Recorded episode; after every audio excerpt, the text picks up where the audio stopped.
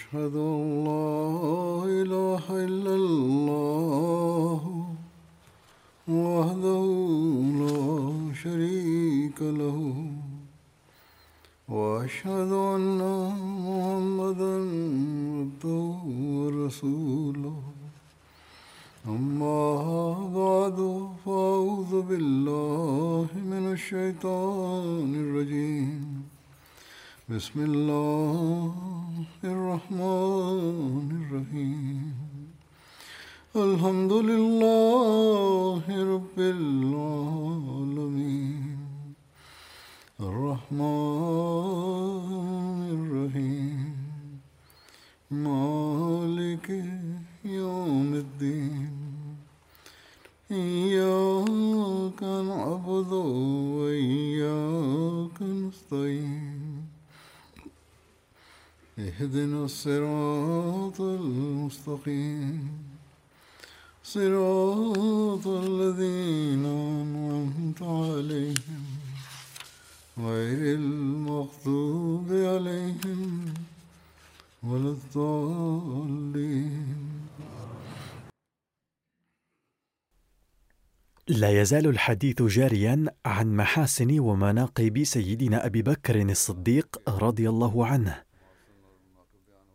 لقد ورد أنه كان أفضل الناس وأحبهم. فعن ابن عمر رضي الله عنهما قال كنا نخير بين الناس في زمن النبي صلى الله عليه وسلم أي كنا نقارن بين الناس ونقول فلان أفضل من فلان فنخير أبا بكر ثم عمر بن الخطاب ثم عثمان بن عفان رضي الله عنهم.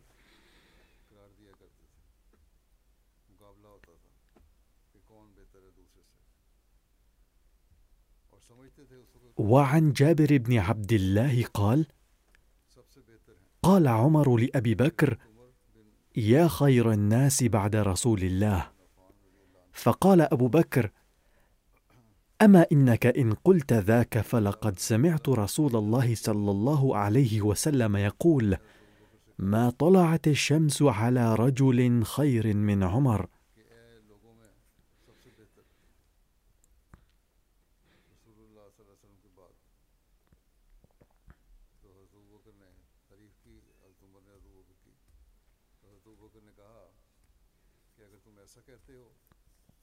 أي أن أبا بكر لم يلبث أن تواضع. وقال تقول لي إنك خير الناس؟ ولكني سمعت رسول الله صلى الله عليه وسلم يقول أن عمر خير الناس. وعن عبد الله بن شقيق قال قلت لعائشة أي أصحاب رسول الله صلى الله عليه وسلم كان أحب إلى رسول الله؟ قالت أبو بكر قلت ثم من؟ قالت عمر قلت ثم من؟ قالت ثم أبو عبيدة بن الجراح قلت ثم من؟ قال فسكتت. عن محمد بن سيرين قال ما أظن رجلا ينتقص أبا بكر وعمر يحب النبي صلى الله عليه وسلم. أي من ينال من أبي بكر وعمر لا أراه صادقا في ادعائه حب رسول الله صلى الله عليه وسلم لأن النبي صلى الله عليه وسلم كان يحبهما جدا.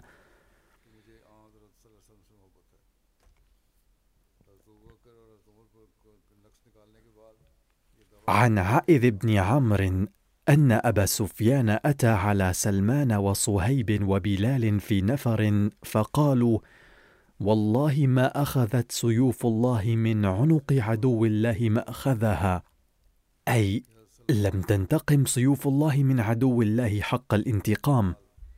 قال الراوي فقال أبو بكر أتقولون هذا لشيخ قريش وسيدهم؟ وكان أبو سفيان من زعماء قريش.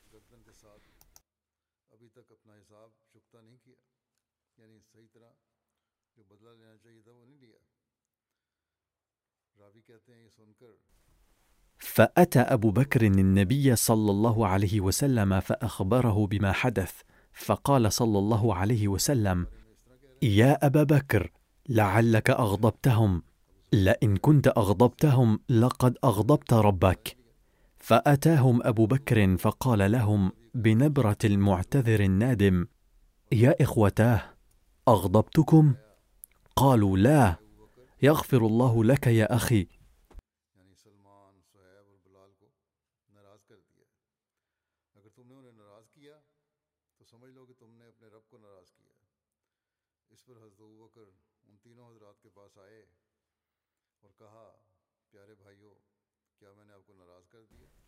هذا الحادث يبين مدى تواضع سيدنا أبي بكر. كان هؤلاء النفر عبيدا أعتقهم أبو بكر ومع ذلك جاءهم وطلب العفو منهم. كما يدل هذا الحادث على مدى محبة وطاعة سيدنا أبي بكر للنبي صلى الله عليه وسلم. إذ لم يقل له النبي صلى الله عليه وسلم لقد أغضبتهم فاذهب واطلب العفو منهم.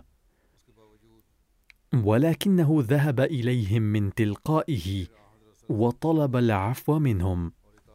وقد ورد في شرح هذه الواقعة أنها حصلت بعد معاهدة الصلح والهدنة بين المسلمين والكفار بالحديبية. وكان أبو سفيان لم يكن قد أسلم بعد. ففكر هؤلاء المسلمون وقالوا ليتنا قتلناه قبل ذلك. وقد ذكر سيدنا المصلح الموعود رضي الله عنه بعض الأمور على ضوء التاريخ فيما يتعلق بحفظ القرآن الكريم.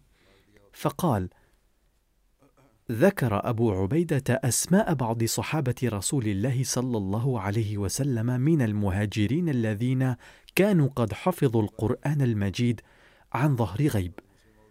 وهم أبو بكر وعمر وعثمان وعلي وطلحة وسعد بن أبي وقاص وابن مسعود وحذيفة وسالم وأبو هريرة وعبد الله بن سائب وعبد الله بن عمر وعبد الله بن عباس ومن بين النساء السيدة عائشة والسيدة حفصة والسيدة أم سلمة ومعظم هؤلاء قد حفظوا القرآن المجيد أثناء حياة الرسول صلى الله عليه وسلم وبعضهم بعد وفاته. وهناك رواية لأبي بكر نفسه عن واقعة الثاني الاثنين فعن أنس عن أبي بكر قال قلت للنبي صلى الله عليه وسلم وأنا في الغار لو أن أحدهم أي أحد الكفار الواقفين خارج الغار نظر تحت قدميه لأبصرنا. فقال صلى الله عليه وسلم ما ظنك يا أبا بكر باثنين الله ثالثهما؟ هذه الرواية في البخاري.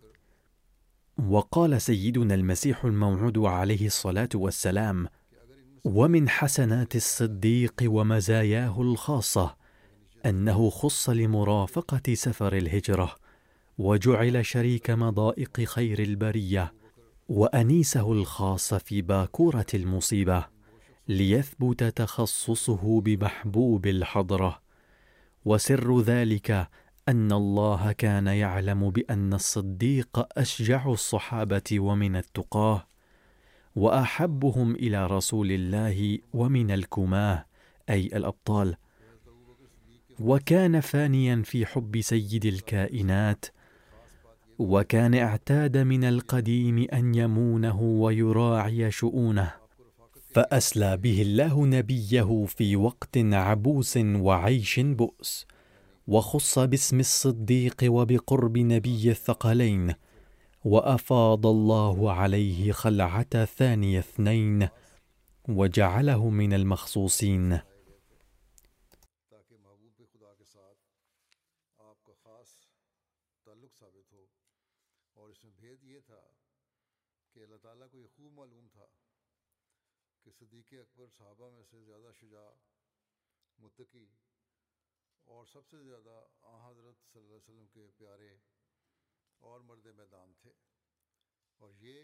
کائنات سید صلی اللہ علیہ وسلم کی محبت میں فنا تھے۔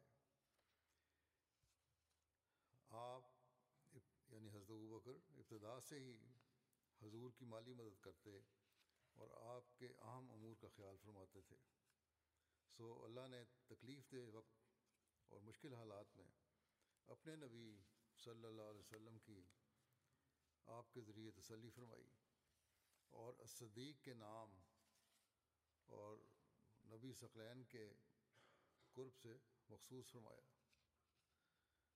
اور اللہ تعالیٰ نے آپ کو ثانی اثنین کی خلعت فاخرہ سے فیضیاب فرمایا. اور آپ خاص الخاص بندوں میں سے اور اپنے خاص الخاص بندوں میں سے بنایا. ولقد أشاد بعض الكتاب غير المسلمين بأبي بكر رضي الله عنه فقد كتب المؤرخ الجزائري من القرن العشرين أندري سوروير كان أبو بكر رجلا بسيط الطبع فعلى الرغم من إحرازه مكانة سامية غير متوقعة قد عاش حياة الفقر ولما توفي ترك وراءه لباسا باليا وعبدا وجملا. كان حقا يحكم قلوب أهل المدينة وكان يتميز بصفة عظيمة ألا وهي قوة العزيمة. كان أعداء محمد يفتقرون إلى ميزة أحرز بها النصر وكان أبو بكر يتحلى بها وهي الإيمان الذي لا يتزعزع واليقين القوي المتين. وكان أبو بكر رجلا مناسبا في مكان مناسب.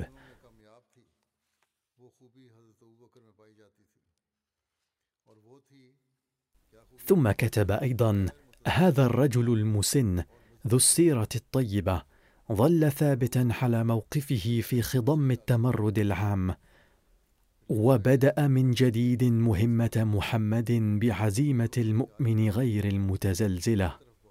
وكتب المؤرخ البريطاني جي جي ساندرز لطالما اعتز المسلمون بذكرى الخليفة الأول كرجل وفي ومخلص كامل ولطيف كريم. لم تقدر أعنف العواصف على زعزعة قدمه وثباته.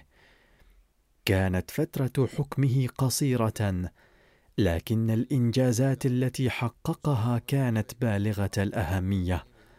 لقد أعاد بهدوء طبعه وثباته ومثابرته الأمة العربية ثانية إلى حظيرة الإسلام بغلبته على أهل الردة وقد أرسى عزمه الصميم على فتح الشام الأساس للدولة العربية.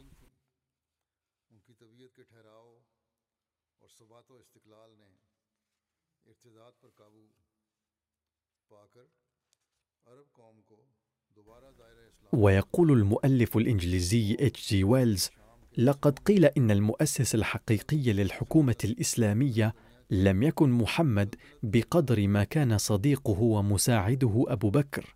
فهذه مبالغة منه.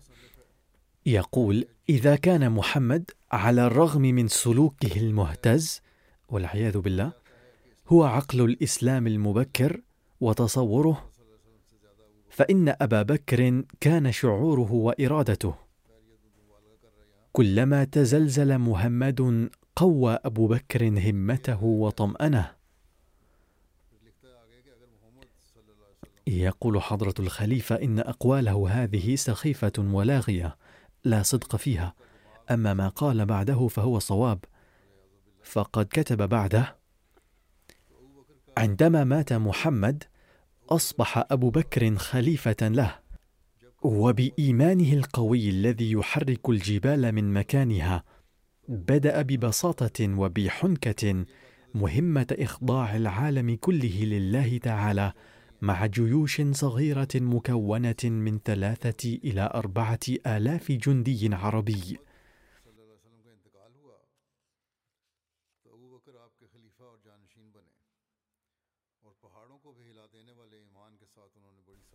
على كل حال إن المؤلف قد ذكر بعض مناقب سيدنا أبي بكر التي كان يتحلى بها في الحقيقة.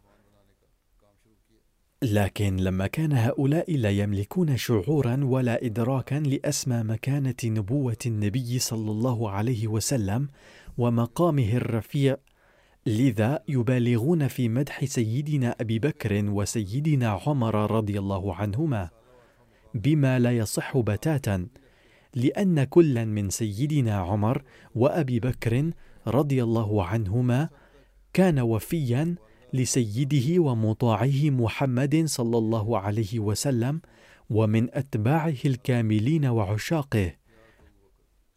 فلم يكونا عقل الإسلام بل كانا خادمين للنبي صلى الله عليه وسلم كالجوارح مثل الأيادي والأقدام. كما أن الإسلام لم يكن عبارة عن عقل النبي صلى الله عليه وسلم أو عمله بل الإسلام اسم للشريعة الكاملة والدين الكامل الذي أساسه الهداية الربانية والوحي الإلهي.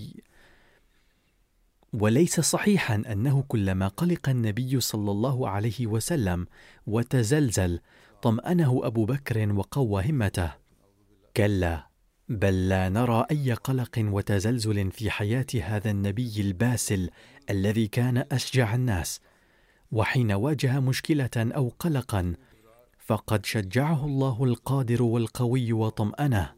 يقول هذا المؤلف إن أبا بكر كان يشجع النبي صلى الله عليه وسلم يهدئ روعه لكننا نجد عكس ذلك وهو أن أبا بكر حين تعرض لحالة من القلق والاضطراب فإن النبي صلى الله عليه وسلم كان سندا له. كما حدث أثناء الهجرة إلى المدينة حيث قلق أبو بكر شديدا مع أن هذا القلق كان حبا منه للنبي صلى الله عليه وسلم ومن أجله. ولكن النبي صلى الله عليه وسلم طمأنه في ذلك الوقت حيث قال له لا تحزن إن الله معنا. وكما قلت سابقا إن أبا بكر قال شخصيا إنه عندما أصابه هذا القلق طمأنه النبي صلى الله عليه وسلم. فهذا الحدث وحده يبرهن بوضوح على عزيمته وتوكله وكونه نبيا عظيما من الله. إلا أن عميان القلوب هؤلاء حين لا يجدون بدا من قول الحق في موضوع ما يحاولون أن يكدروه بشيء من الباطل حتما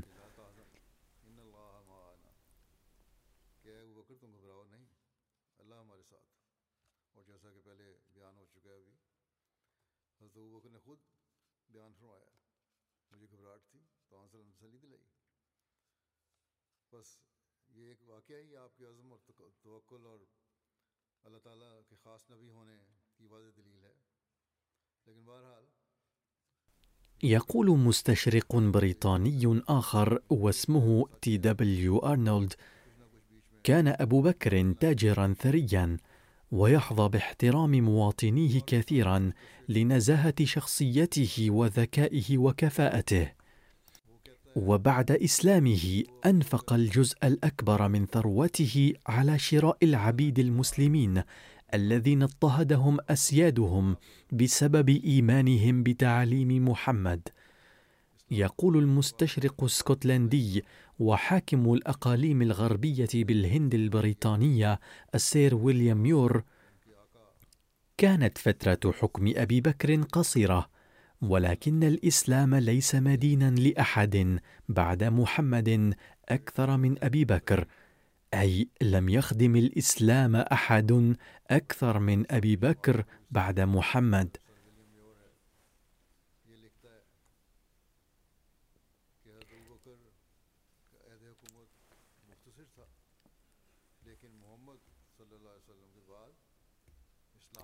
يقول سيدنا المصلح الموعود رضي الله عنه أليس صحيحا أن الملوك الأقوياء حين يذكرون اسم أبي بكر وعمر وأبي هريرة يقولون من تلقاء أنفسهم رضي الله عنهم؟ ويتمنون قائلين ليتهم وجدوا فرصة لخدمتهم. فمن يستطيع القول في هذه الحالة بأن أبا بكر وعمر وأبا هريرة خسروا شيئا بعيشهم حياة الفقر. لا شك أنهم قبلوا لأنفسهم موتا من حيث الدنيا ولكن ثبت أن الموت نفسه كانت حياتهم.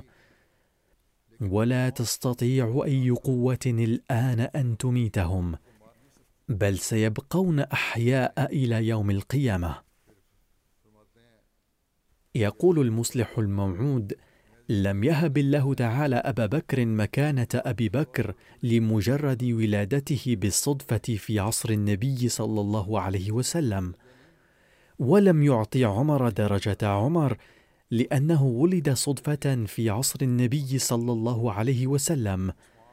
كما لم يهب عثمان وعليا مكانتهما لنيلهما صدفة مرتبة صهر النبي صلى الله عليه وسلم.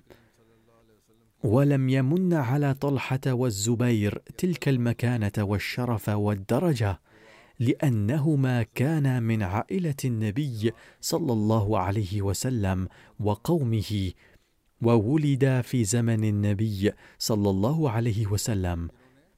كلا بل كان هؤلاء كلهم قد أوصلوا تضحياتهم درجة لا تخطر ببال الإنسان أكثر منها.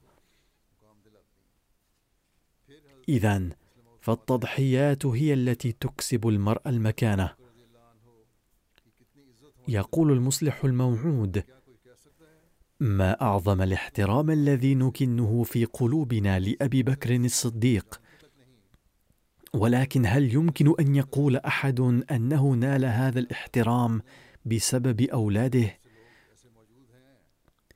فمعظمنا لا يعرفون إلى أي زمن استمر نسل أبي بكر لأن أحوال ذريته ليست محفوظة. هناك كثير من الناس اليوم يدعون أنهم من سلالة أبي بكر ويصفون أنفسهم بالصديقيين ولكن إذا قال لهم أحد أن يحلفوا بالله على أنهم حقا صديقيون وسلسلة نسبهم تصل إلى أبي بكر فلن يحلفوا ابدا. وإذا حلفوا فسنقول بأنهم يجانبون الصواب ولا إيمان لهم وذلك لأن أحوال نسل أبي بكر ليست محفوظة حتى يتمكن أحد بنسب نفسه إلى عائلة أبي بكر على وجه صحيح.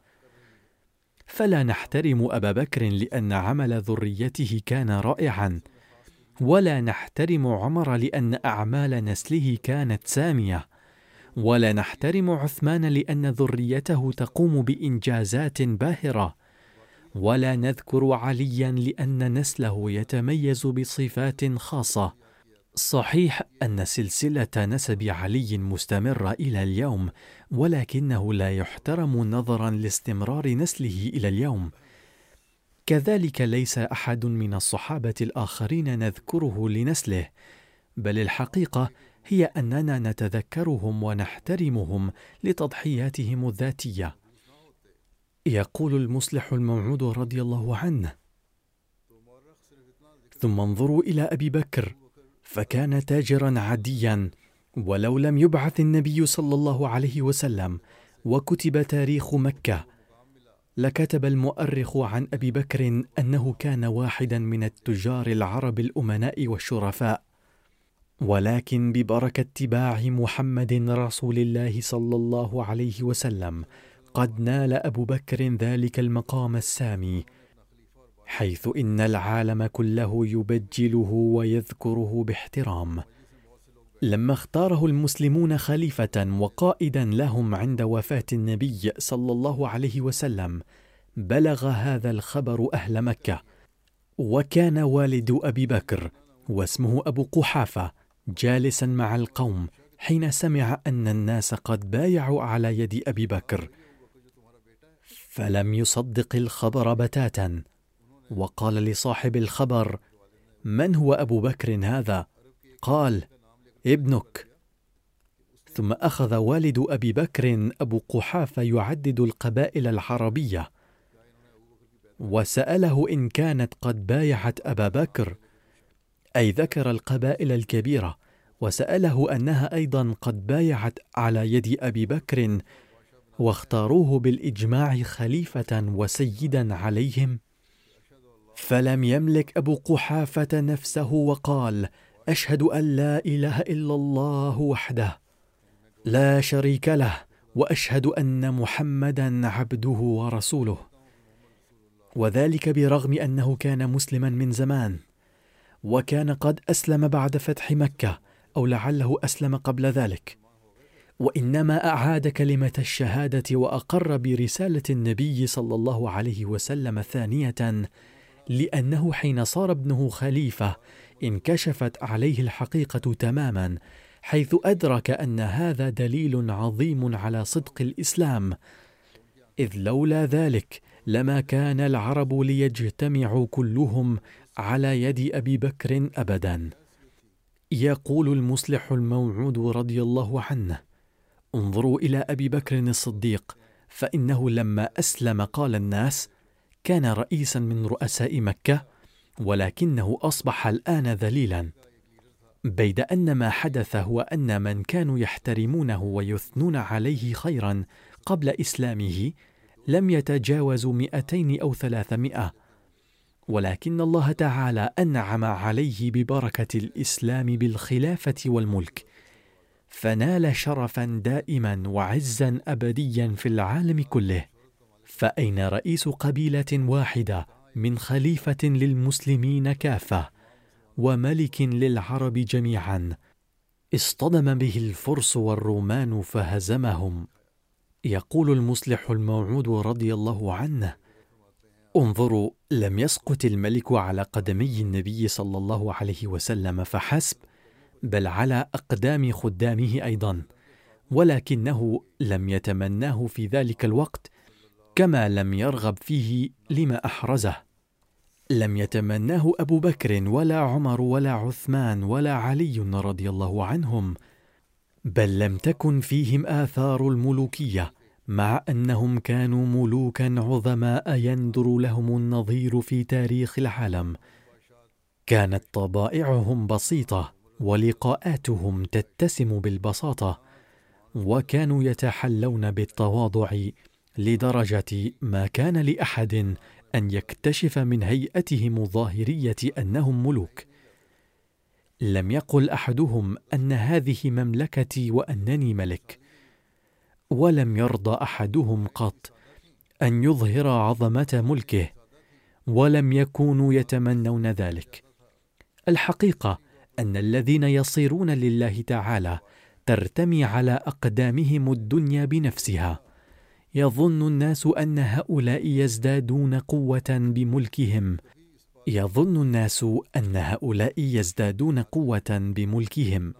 ولكن الذين يصيرون لله تعالى ترى الحكومات أنها ستكسب شرفا وعزة إذا صارت خادمة لهم. يقول حضرته لقد صار أبو بكر ملكا ولكن أباه كان يرى ذلك مستحيلا.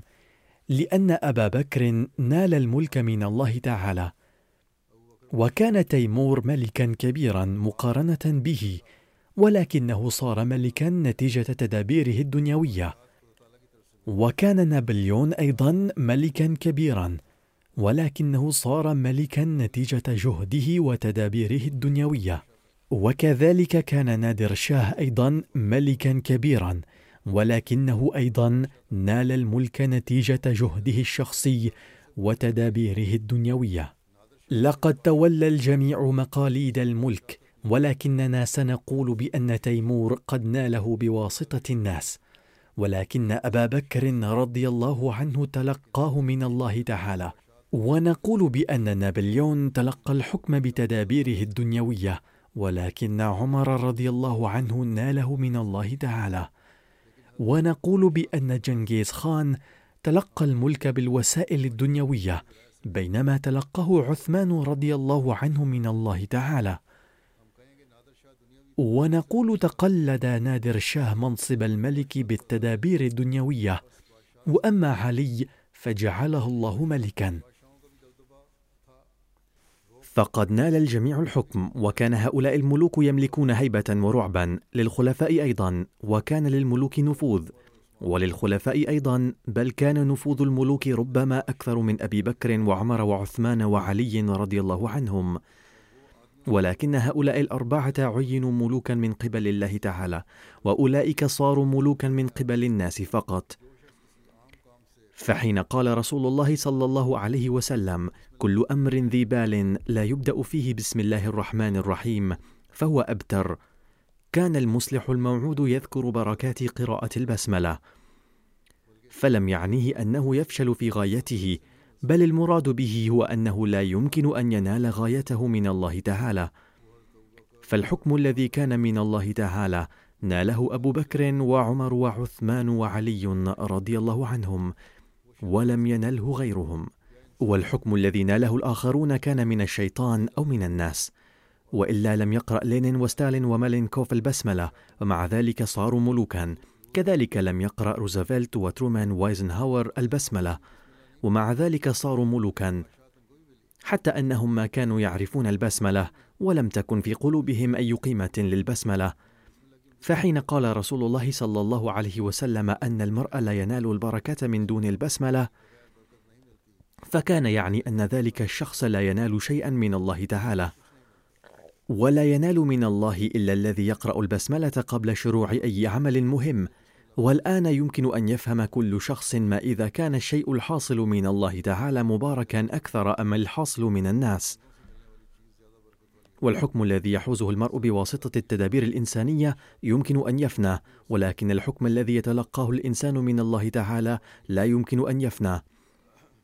ليت المسلمين يفهمون هذه النقطة الهامة فإنهم يقرؤون البسملة وكأنهم يقرؤونها باللسان فقط ولا تخرج من قلوبهم. ثم يقول حضرته كان يزيد أيضا ملكا كم كان مستكبرا وكم كان يدعي القوة وكان قد دمر أسرة النبي صلى الله عليه وسلم وكان يدعي بكونه مسلما أيضا. وقتل ذرية النبي صلى الله عليه وسلم ولم يكن يطأطئ رأسه كبرا.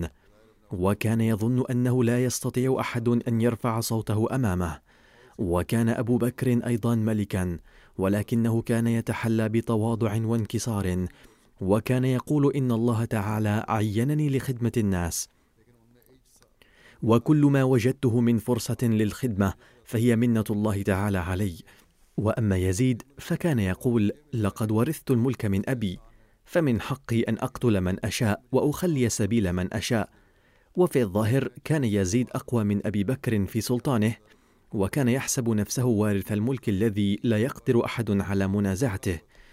ولكن أبا بكر كان يقول لم يكن لي أن أصير ملكا وكل ما أعطيته فهو من عطاء الله تعالى. وما كان لي أن أصبح ملكا بقوتي وقدرتي وإنني خادم كل شخص فقيرا كان ام ثريا وإذا أخطأت في حق أحد فليحاسبني الآن ولا يدمر عاقبتي في يوم القيامة. لعل بعض الذين سمع كلامه استغرب وقال هذا لا يملك سلطة مثل سلطة مختار القرية. ولعله قال حين سمع كلام يزيد إن كلامه يشبه كلام قيصر وكسرى ولكن حين توفي أبو بكر فكان أبناؤه وأحفاده وأولادهم والأجيال التالية البعيدة عن هذه القرابات يعتزون بانتسابهم إلى أبي بكر رضي الله عنه.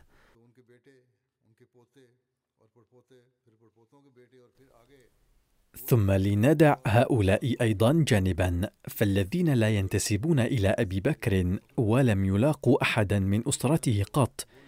حين يقرؤون أحداث حياته اليوم أيضا تغرورق عيونهم بالدموع ويجيش حبهم. وإذا أساء أمامهم أحد إلى أبي بكر غلي دمهم.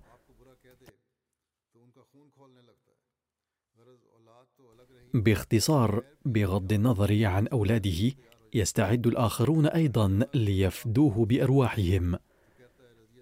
وكل من ينطق بالشهادتين حين يسمع اسمه يقول رضي الله عنه. ولكن يزيد المستكبر الذي لم يكن يتوانى عن تسمية نفسه ملك ابن الملك حين توفي جعل الناس ابنه ملكا مكانه وحين جاء يوم الجمعة وقف على المنبر وقال يا أيها الناس كان جدي نازع الأمر أهله وهناك من هو أحق به منه. ثم قلد أبي الأمر وهناك من هو أحق منه.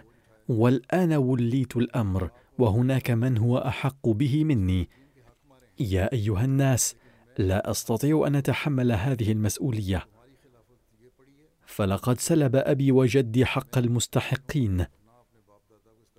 ولكني لن أسلب حقهم. فشأنكم أمركم ولكم أن تنتخبوا من تشاءون خليفة.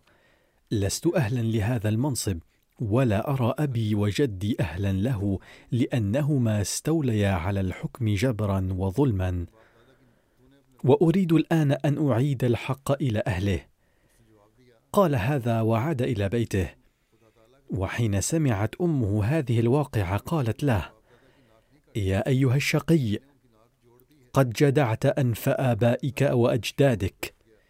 فقال يا أماه لو كان الله قد وهب لك العقل لفهمت أنني لم أجدع أنفهم بل أقمت عزتهم. ثم اعتزل في البيت ولم يخرج منه حتى وافته المنية. اذا الملك الذي يهب الله تعالى احدا يجب أداء حقه أيضا. وهذا درس عظيم للزعماء المسلمين وملوكهم. ثم يقول سيدنا المصلح الموعود ما يحظى به أبو بكر اليوم من العظمة يعود سببها إلى خدمته للإسلام وتضحياته للدين. هل يحظى بها أكبر الملوك في الدنيا؟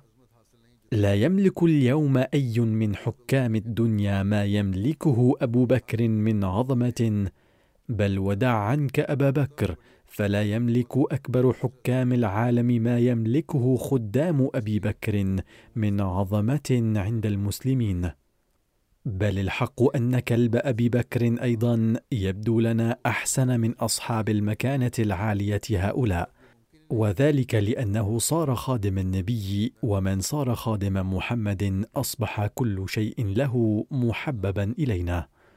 والآن لا يمكن لأحد أن يمحو هذه العظمة من قلوبنا. أقول إن معارضينا يتهموننا بأننا نسيء إلى رسول الله صلى الله عليه وسلم والعياذ بالله. بينما هذه هي أفكارنا. قال حضرة المصلح الموعود ذات مرة كان أحد أبناء أبي بكر الذي أسلم متاخرا جالسا في مجلس النبي صلى الله عليه وسلم حيث كانت تناقش أمور مختلفة. فقال لأبيه في معرض الحديث يا ابت في إحدى الغزوات كنت متخفيا وراء حجر إذ مررت أمامي مرتين. ولو أردت في ذلك الوقت لقتلتك ولكني لم أفعل ذلك مفكرا أنك أبي. حين سمع أبو بكر ذلك قال إنني لم أراك في ذلك الوقت. ولو كنت رأيتك لقتلتك لأنك كنت نزلت في ميدان الحرب كعدو لله. يقول المسيح الموعود عليه السلام عن أخلاق سيدنا أبي بكر الفاضلة. كان أبو بكر ذلك الإنسان الذي وجد في فطرته زيت السعادة وفتيلها سلفا أي كانت فيهما كفاءة للاستنارة. ولذلك أثرت فيه تعليم رسول الله صلى الله عليه وسلم المباركة وأضاءته على الفور. لم يناقش رسول الله صلى الله عليه وسلم شيئا ولم يطلب منه آية ولا معجزة. بل لما سمع الخبر سأله وقال هل ادعيت النبوة؟ فقال النبي صلى الله عليه وسلم نعم. فلم يلبث أن قال اشهد بأني أول المؤمنين بك. إنه لمن الأمور المجربة أن الذين يثيرون الأسئلة قلما يهتدون. أما الذين يحسنون الظن ويصبرون فينالون نصيبا كاملا من الهدى. ومثال الفريقين موجود في أبي بكر وأبي جهل. أبو بكر لم يجادل ولم يطالب بآية. فأعطي ما لم يعطه الذين سألوا الآية. إنه رأى الآية تلو الآية بل صار بنفسه آية عظيمة. أما أبو جهل فحاجج وعارض وما ارتدع عن الجهالة. ورأى الآيات تلو الآية ولكنه لم يبصرها. وفي نهاية المطاف هلك ساردا في معارضته وصار آية للآخرين. ثم قال المسيح الموعود عليه السلام كانت أرض مكة الأرض نفسها التي ولد فيها أبو بكر وأبو جهل وكانت مكة هي نفسها التي يجتمع فيها اليوم ملايين الناس من مختلف الشرائح والدرجات من جميع أنحاء العالم. وفي هذه الأرض المقدسة نفسها ولد هذان الإنسانان اللذان اهتدى أولهما بسبب سعادته ورشده ونال كمال الصديقين. بينما صار الثاني مضرب المثل في الشر والجهل والعداوة بغير حق ومعارضه الحق. اعلموا أن الكمال نوعان أحدهما رحماني والآخر شيطاني وأهل الكمال الرحماني ينالون الصيت والعز في السماء. أما أهل الكمال الشيطاني فينالون الشهرة بين ذرار الشياطين. باختصار كان الاثنان في مكان واحد. لم يقصر رسول الله صلى الله عليه وسلم بحق أحد. بل بلغ ما أمر الله به أن يبلغ.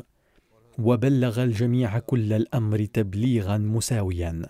ولكن الأشقياء السيء الحظ ظلوا محرومين. أما السعداء فنالوا الهدى وصاروا من الكاملين. لقد رأى أبو جهل وأصحابه عشرات الآيات وشاهدوا الأنوار والبركات ولكنهم لم ينتفعوا منها شيئا. ثم يقول المسيح الموعود عليه السلام انظروا حين بعث النبي صلى الله عليه وسلم في مكة. كان أبو جهل أيضا يقيم في مكة نفسها كما كان سيدنا أبو بكر الصديق في مكة.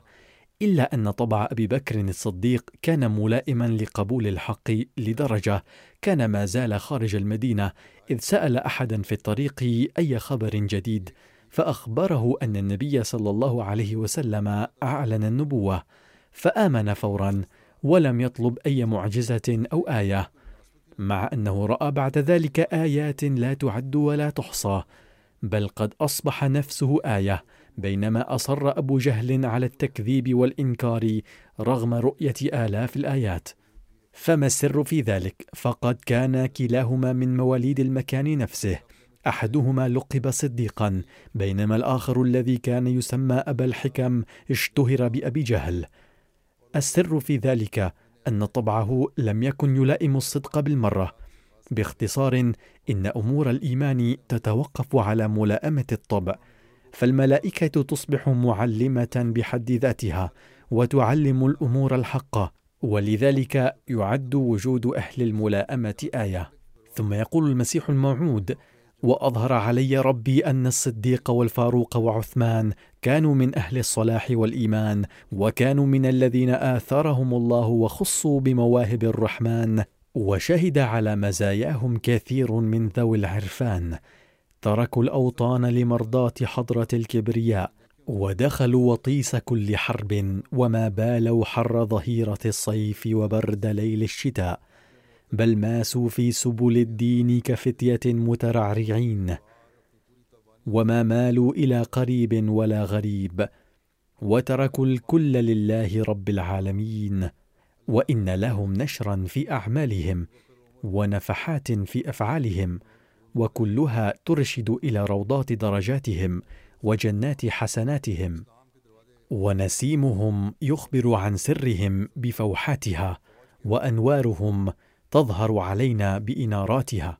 ثم قال المسيح الموعود عليه السلام وأيم الله إنه تعالى قد جعل الشيخين والثالث الذي هو ذو النورين أي عثمان كأبواب للإسلام وطلائع فوج خير الأنام فمن أنكر شأنهم وحقر برهانهم وما تأدب معهم بل أهانهم وتصدى للسب وتطاول اللسان فأخاف عليه من سوء الخاتمة وسلب الإيمان والذين آذوهم ولعنوهم ورموهم بالبهتان فكان آخر أمرهم قساوة القلب وغضب الرحمن وإني جربت مرارا وأظهرتها إظهارا أن بعض هؤلاء السادات من أكبر القواطع عن الله مظهر البركات ومن عاداهم فتغلق عليه سدد الرحمة والحنان ولا تفتح له أبواب العلم والعرفان.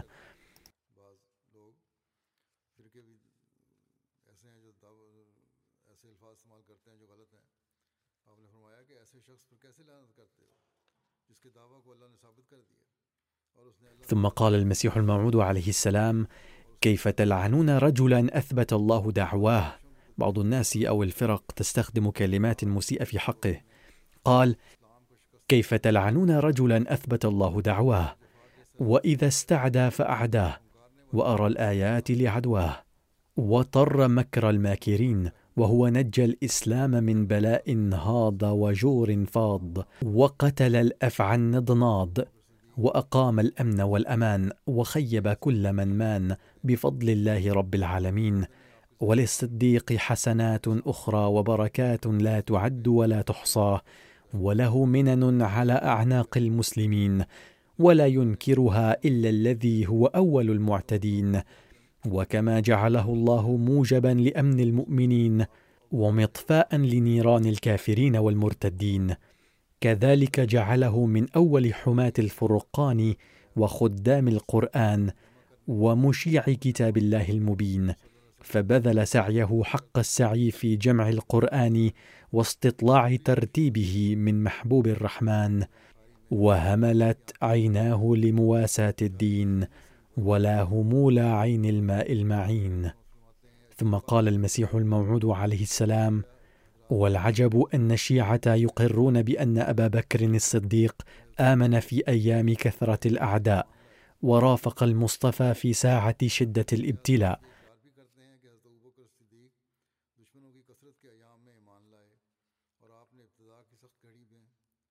وإذا خرج رسول الله فخرج معه بالصدق والوفاء وحمل التكاليف وترك المألف والأليف وترك العشيرة كلها.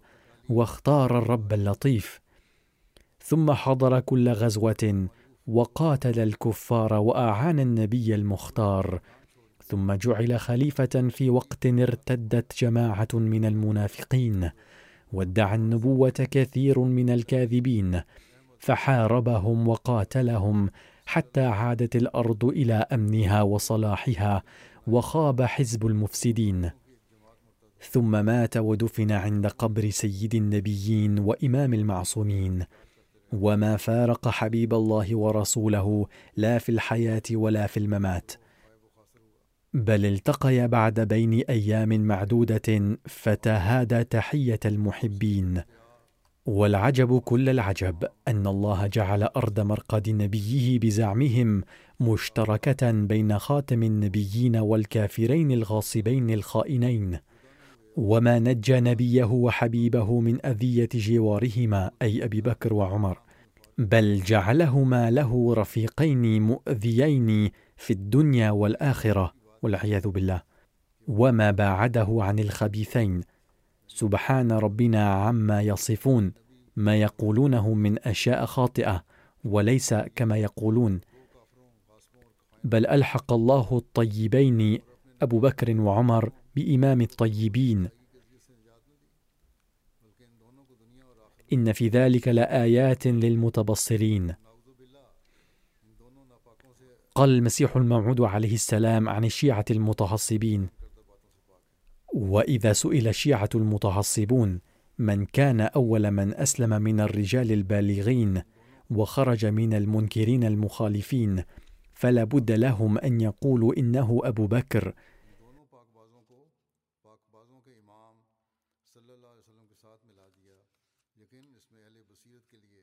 ثم إذا سئل من كان أول من هاجر مع خاتم النبيين ونبذ العلق وانطلق حيث انطلق فلا بد لهم أن يقولوا إنه أبو بكر.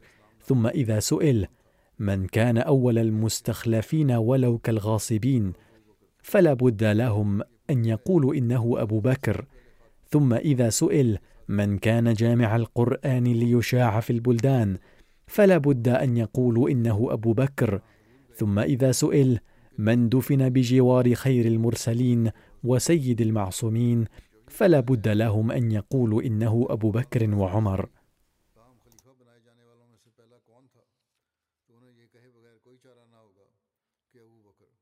فالعجب كل العجب أن كل فضيلة أعطيت للكافرين المنافقين وكل خير الإسلام ظهرت من أيدي المعادين.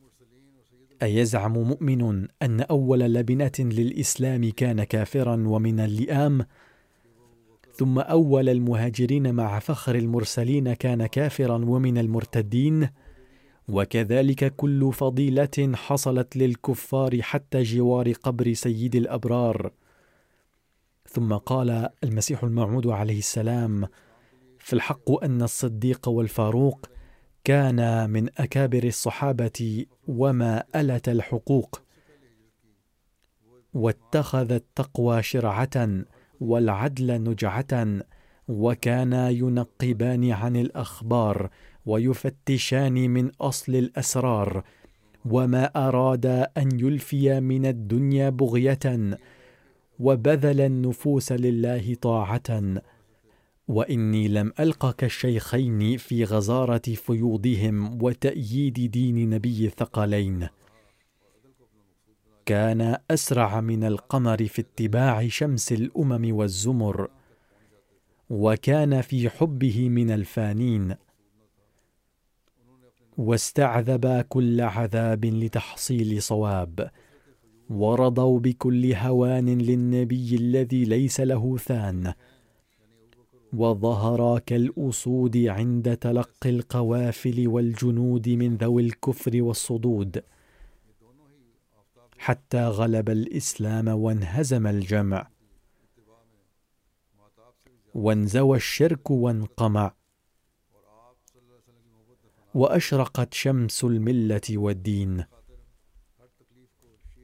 وكانت خاتمة أمرهما جوار خير المسلمين.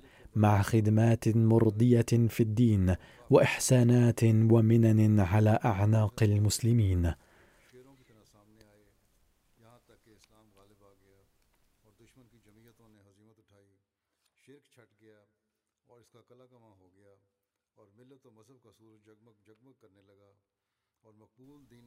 ثم قال المسيح الموعود عليه السلام الله أكبر. ما أعظم شأن سرهما وصدقهما. دفنوا في مدفن لو كان موسى وعيسى حيين لتمناها غبطة. ولكن لا يحصل هذا المقام بالمنية. ولا يعطى بالبغية. بل هي رحمة أزلية من حضرة العزة. يقول حضرة الخليفة هناك بعض المقتبسات الأخرى وسأتناولها لاحقا إن شاء الله.